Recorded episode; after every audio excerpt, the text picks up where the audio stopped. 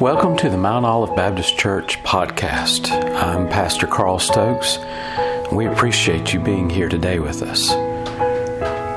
Our desire is to preach the Word of God effectively and clearly so that you can understand God's desire for you in your life. We've been uh, slowly progressing through the book of Revelation. Does anybody remember where we were when we left off?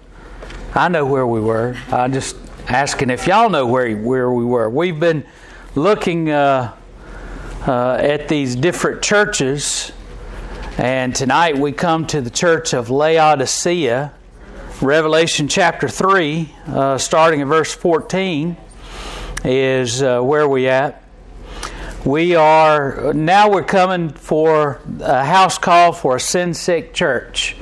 Uh, now, the last several churches that we've dealt with. Now, remember uh, at the beginning of this study of the uh, these different churches, uh, we saw the first couple of churches. Uh, uh, we had praise from uh, Jesus about the churches, and then they uh, he would say, uh, "But I've got something against you. I've got this against you. Uh, uh, you do well in this, but uh, you need to take care of that." Last time when we were looking at Revelation, we came to the church and and this particular church had problems with the fact that it was uh, well, it was just uh, uh, it had some problems, and he didn't say anything about uh, it being a good church. It was church at Sardis, and and he said, but. Uh, you need to get some things taken care of. Tonight we come to a church that is even worse off than the church at Sardis, Church of Laodicea. Um, and uh, it is a church that has uh, some uh, severe problems, and uh, to be quite honest, uh, uh, there are a lot of churches in today's society that are the epitome of the Church of Laodicea. You could just simply transfer the name of that church with the, church, the word Laodicea because uh, we've got a lot of churches in today's world that would fit right in. Uh, so let's look at the church at Laodicea and see what their problem is. Uh, this passage of Scripture is a little uh, familiar with most of us because of what he says about this church.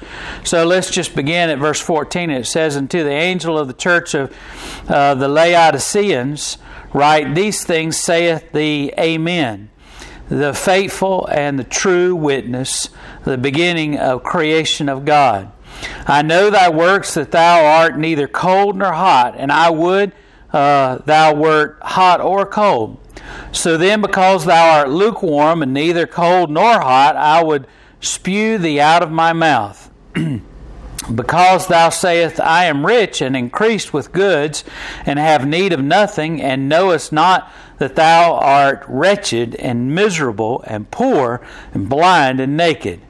I counsel thee to buy of me gold tried in the fire, that thou mayest be rich, and white raiment, that thou mayest be clothed, and that thou uh, that the shame of thy nakedness do not appear, and anoint thine eyes with eye salve, that thou mayest see. As many as I love, I rebuke and chasten. Be zealous, therefore, and repent. Behold, I stand at the door and, I, and knock. If any man hear my voice and open the door, I will come into him and will sup with him, and he with me. To him that overcometh will I grant to sit with me in my throne, even as I also ever came uh, overcame and am sent down with my Father in his throne. He that hath an ear, let him hear that the Spirit, uh, what the Spirit said unto the churches. So let's uh, get a little bit of background about uh, this particular church before we get into this.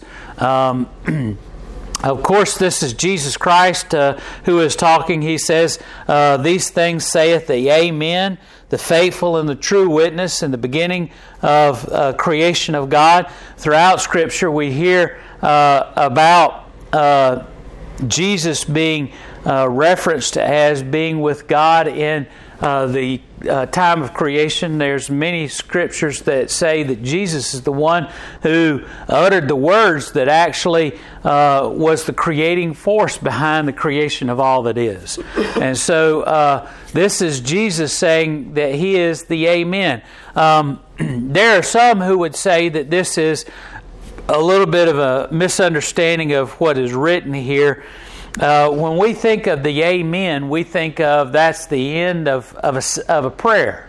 Don't, don't we? I mean, every time we read Amen in Scripture, uh, we think of Amen when we come to the end of our uh, uh prayers, when we say a prayer. Uh, but you have to remember what the word Amen means.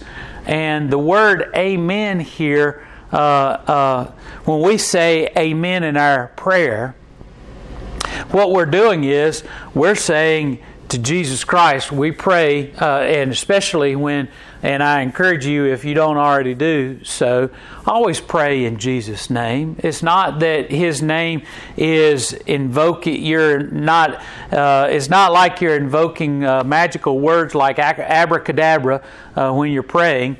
It's that uh, you're praying to Jesus Christ and it's affirming that uh, who you are praying to. You are praying to the person of God, uh, Jesus Christ, the Son of God, our Savior, our Lord. And when you say amen, you are agreeing with Jesus Christ. Uh, and you are saying, in essence, when you say in Jesus' name, amen, you are basically saying, in your will, in your desire, in your will, I agree. I agree to whatever your desire is for the things that I've just prayed for. It's not that, uh, and and in so doing, you are submitting your will to God. You're saying to Him, uh, all that I've prayed. Uh, those are my desires, but I will submit to your will, your desire in those aspects of my prayer. And so when you pray that way and you say amen, you are saying, in essence, yes, I agree with you. Yes, I agree.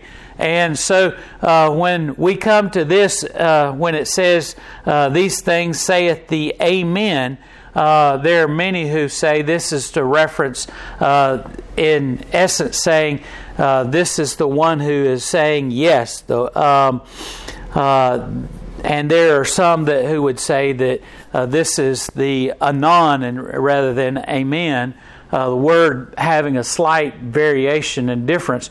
But regardless, we have uh, this passage of Scripture that is pointing in several different ways to Jesus Christ. The, uh, this word amen references the final word, the yes of uh, creation, of all things that are, are, the faithful and true witness of the beginning of creation of God. He is the one who is, uh, who is, uh, uh, who was the creating force behind all that is. So, this is Jesus Christ, as in all the other uh, circumstances, these letters to the churches, it's Jesus Christ who is speaking.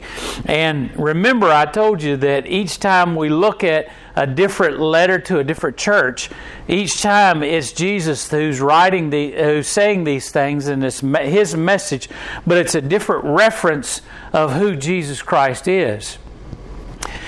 Jesus is saying, I am the final authority in what I am saying to you. And this is the final word to the church at Laodicea. Laodicea uh, was once the city of uh, Diospolis. It was fortified by uh, Antiochus II and named for his wife uh, Laodicea. Uh, and it was he rebuilt it in 261 uh, somewhere between 261 and 253 BC. It's situated on a plateau in a fertile valley of uh, the Lycus River on a prominent trade route, and it is very prominent. Uh, it is six miles south of and it's 11 miles west of Colossae and its uh, was known for its wool trade, and it was uh, 100 miles east of Ephesus and being in this very uh, strategic location uh, along the trade routes, it meant that it was a very wealthy community because it dealt a lot with the trade between all of these different cities, and it worked well with all of these cities.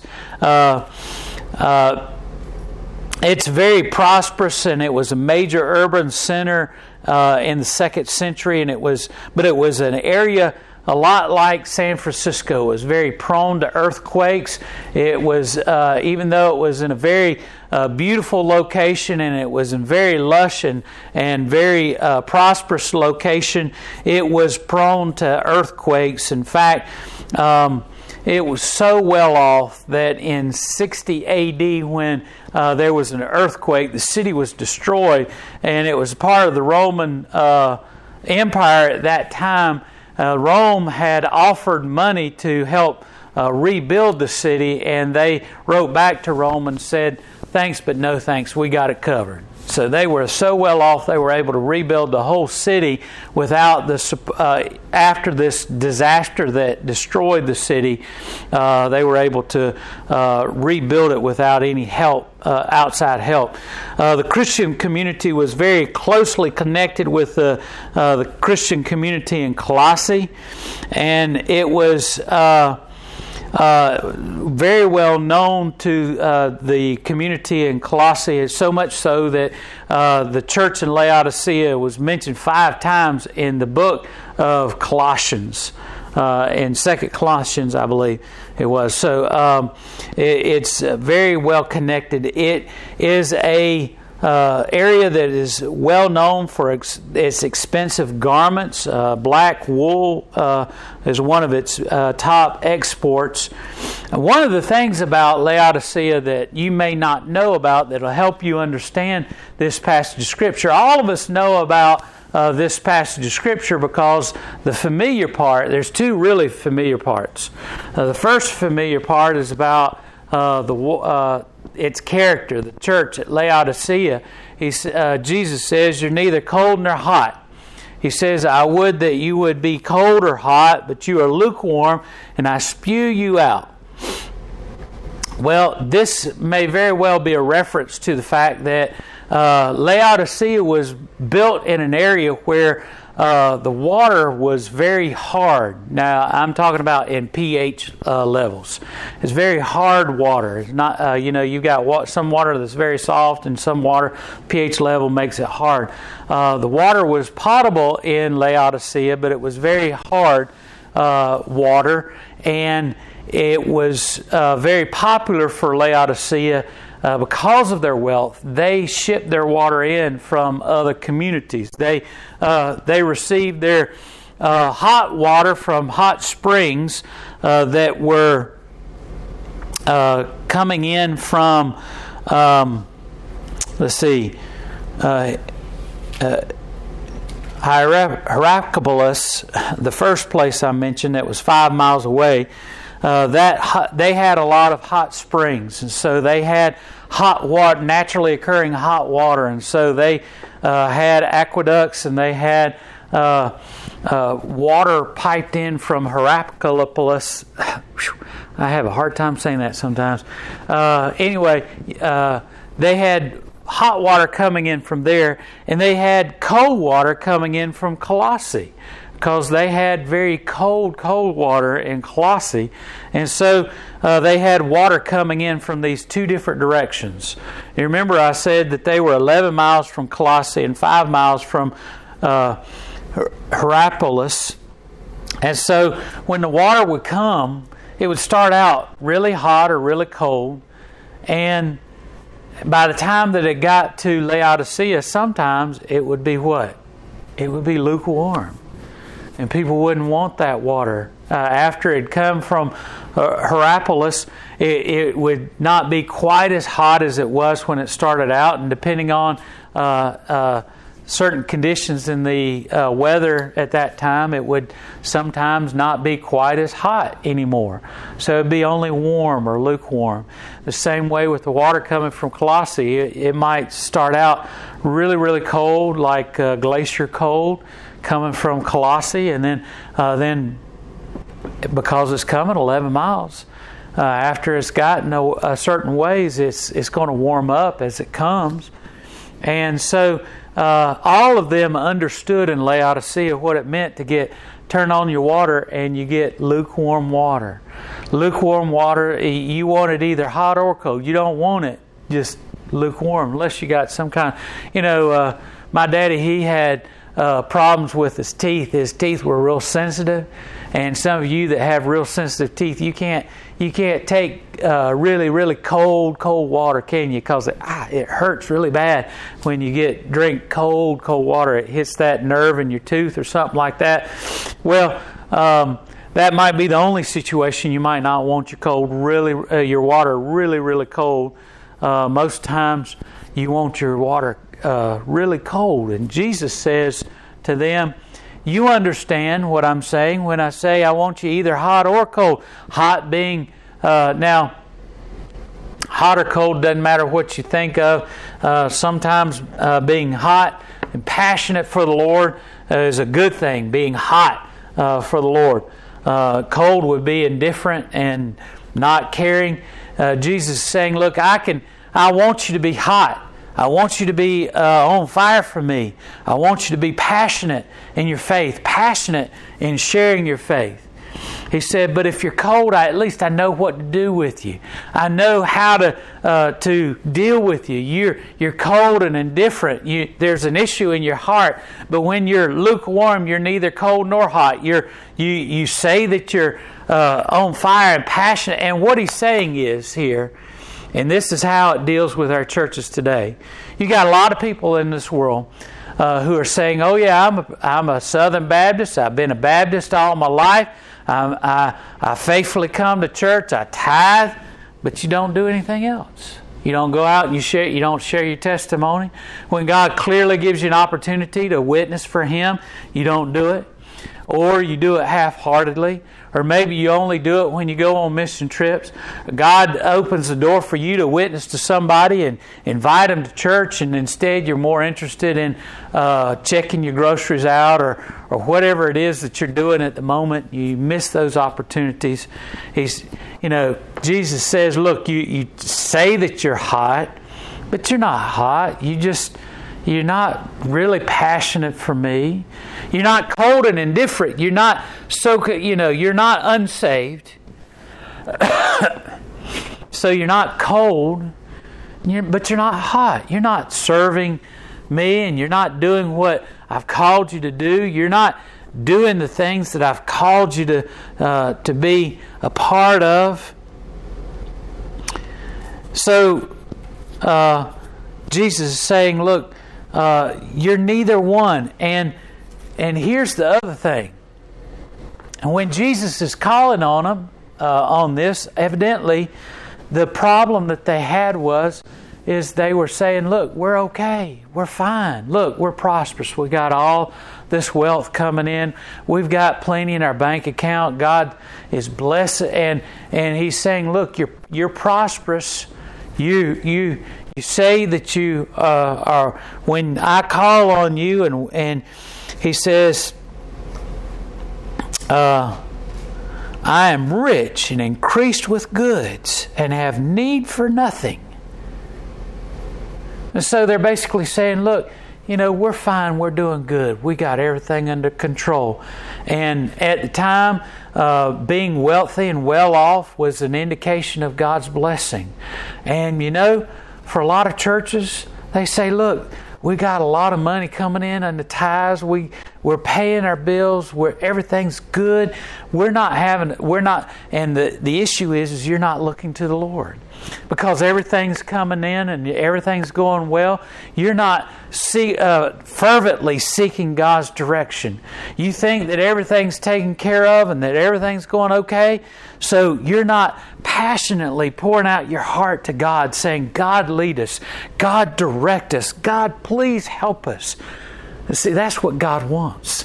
God wants you to, to earnestly seek His direction. He wants you to earnestly dire- uh, desire His direction in your life. He wants you to be uh, pleading to Him not because uh, and and look, God doesn't want everything to be wrong in your life so that you come uh, begging to Him for direct. He just simply wants you to depend upon Him. He wants you to look to Him for guidance. He wants to be the Lord of your life.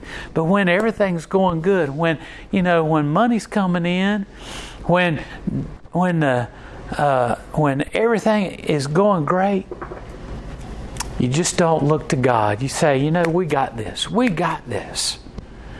You know, I had a church that uh, that was a very old church early in my ministry.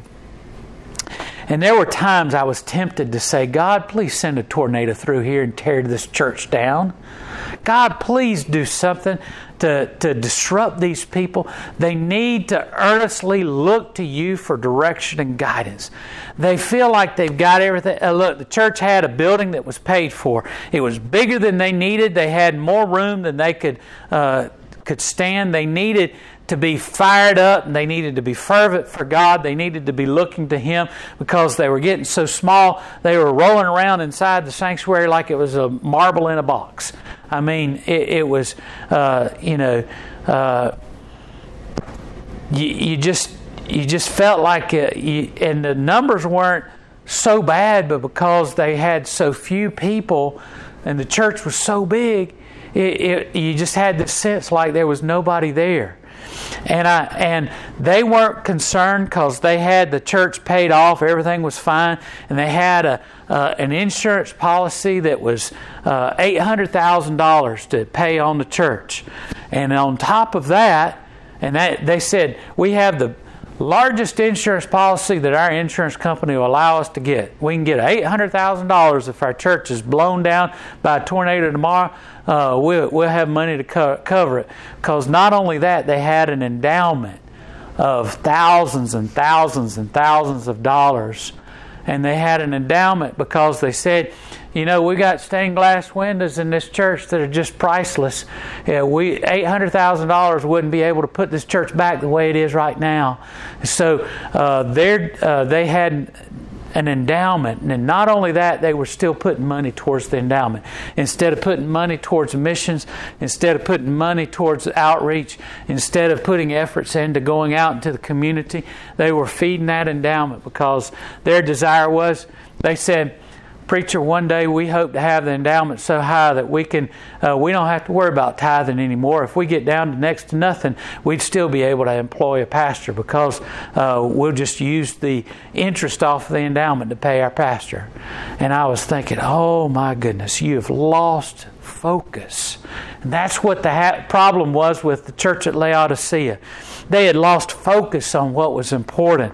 They thought they were healthy. They thought that they were good, but Jesus says, You are so sick. You think that you're well off. Verse 18, Jesus says, I counsel thee to buy of me gold tried in the fire. He says, Your, your treasures are not what you think they are. And this gold that he's talking about is uh, you, have heard uh, mentioned, you know, uh, your lay up for yourself treasures in heaven. He says your gold's not uh, refined. Your gold is impure. What the things that you're placing value on, they're just they're nothing. He says, I advise you to buy. In essence, he's saying you need to reprioritize what is important and what's crucial. He says, buy refined gold that I have for you. He's in essence saying, look, you need to look to me to find out what is uh, most, uh, what is true treasure. He says, I advise to you to buy white linen and uh, raiments of white that you might be clothed in your nakedness. He says, look, you you have such a distorted sense of what uh, of value you're uh, basically naked and exposed. You're uh, you're he says he's saying you have no righteousness at all. He says you need to, to have the righteousness of God that'll clothe you and adorn you so that it'll cover your nakedness. He says you need to buy uh, eye salve for your eyes so that you'll be able to see. Uh, now, there was a famous eye physician, uh, uh optometrist, that lived in the area of Laodicea and people came from all over to see this uh, this guy. And I read his name, and I was thinking I was going to remember it, but I forgot it. So please excuse me. You can look it up if you want to, or just take my word for it. There was a famous uh, uh, optician that of their of that day that was in that area, and people came from all over. And Jesus is using that familiarity of Laodicea to try and reach them and, and reach them where they live. And he says, You need to go and buy some eye salve so that you can heal your eyes and you can see. He's saying basically, you're not seeing the wretchedness of your situation. You're not seeing the plight that you're in. You're not seeing uh, the need all around you of ministry. And listen, we've got churches that are the same way today. They've placed more priority on a building program rather than reaching the people to fill the building. They, they place more priority on whether or not their church has new robes for the choir or has uh, the finest uh, uh, pipe organ in, air, in the area or has uh, the most beautiful ornamentation for their sanctuary. Listen, all of those things are nice and all of those things can give God the glory. But, G, uh, but Jesus is saying you need to place your priorities on the true priorities, my priorities. He says you need to get your life righteous with me. You need to be focused on reaching those who are lost. He need, and I'm just putting this in the vernacular of what he means by what uh, these things represent. He says, You need to have your eyes open and you need to be able to see things as I see them. You need to see uh, the people all around you that need. Uh, uh, uh you know, in, in today, uh, today's terms, you need to see all the people around you that need saved. We need to refocus our, yourselves. He says all of these things need to, to be done you need to reprioritize, uh, reprioritize your uh, values and your worth uh, because you're not rich, you're poor, you're wretched, you're, you're naked. Um, and all of these things point to the problems that are within the church today as well as the church at Laodicea. And um, Verse 19 says, I love, uh, as many as I love, I rebuke and chasten them. He says, Look, and look, Jesus is not saying this of the church at Laodicea because he wants to rebuke them and, and wants to cast them out. He says, I love you still. And the reason that I'm doing this is because I love you. Now, this is kind of like a parent that finds the child that's, uh, that's eating all the chocolate out of the bowl after they told him, Don't you touch that chocolate icing. It's for my cake that I'm baking. Don't you touch it. And you go out to pick some beans and you come back in and the child's just got chocolate all over their face and the bowl's empty. You know exactly what that child has done, and you uh, you spank them because they've done what uh, you told them not to. Not that you wouldn't have made a whole bowl of icing for them to eat if they just asked, but they did it contrary to what you said. And so Jesus says, I'm chastening you because I love you. And you punish that child not because they ate your icing, but because you love them and you know that they need to understand and learn that when you say no, you mean no. When you say yes, you mean yes. And when you say not to do something, you mean not to do it. Jesus says, I love you, and that's why I'm uh, telling you all of this. So he's not completely rejected them. And then he says uh, the other famous uh, saying that's in here, and it uh, comes actually from the Gospels, uh, from a parable that Jesus uh, says in the Gospels. He says, Behold, I stand at the door and I knock.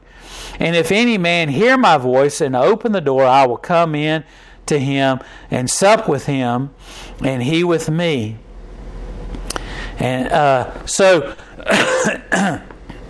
there's still an opportunity for repentance. Jesus says, I love you, and I'm still willing to, for you to repent. He says, I've even come and I am knocking on the door. I am pleading with you to allow me to enter back in into your life and allow you to have a right relationship with me. Jesus has not completely given up on the church at Laodicea, and Jesus has not completely uh, uh, given up on the church of today. Our churches today can still turn back and get our hearts right with God, we still have the opportunity to turn back to Him and to get our priorities right. We still have the opportunity. And He says in verse 21, He says, To him that overcomes. He's saying, Look, if you would actually allow me to come in, allow me to help you to get your priorities right. And, and that's just it. He's not saying you need to get these things right. Now go off and do it. He's saying, Look, if you will just simply let me in, I will help you. And I will come in and I will, I will help you get these things right. And if you would overcome, he says, not only that, if, and so there's not only the invitation, there's not only uh, the uh, provocation of the fact that he says, I love you, I want to help you. He says also, I, uh, it is, he, he also provides a means to overcoming. He says, Look, I, will come in, I'll sup with you, and if you'll sup with me, and we'll get these things right. It's like uh, whenever your daddy uh, sat down with you and he says, You know, son, I love you. This is going to hurt me worse than it hurts you. Didn't you always hate to hear that? Because you always knew it was going to hurt an awful lot. And you didn't know how much it was going to hurt him, but you knew it was going to hurt an awful lot whenever your daddy said that. And then he then he whoops you, and then he'd sit you down with you with him after that, and while you're crying and everything, he says, Come here, boy, I still love you. He grabs you and puts his arm around you, and he says, You know, I understand what you did. You need to understand what you did wrong.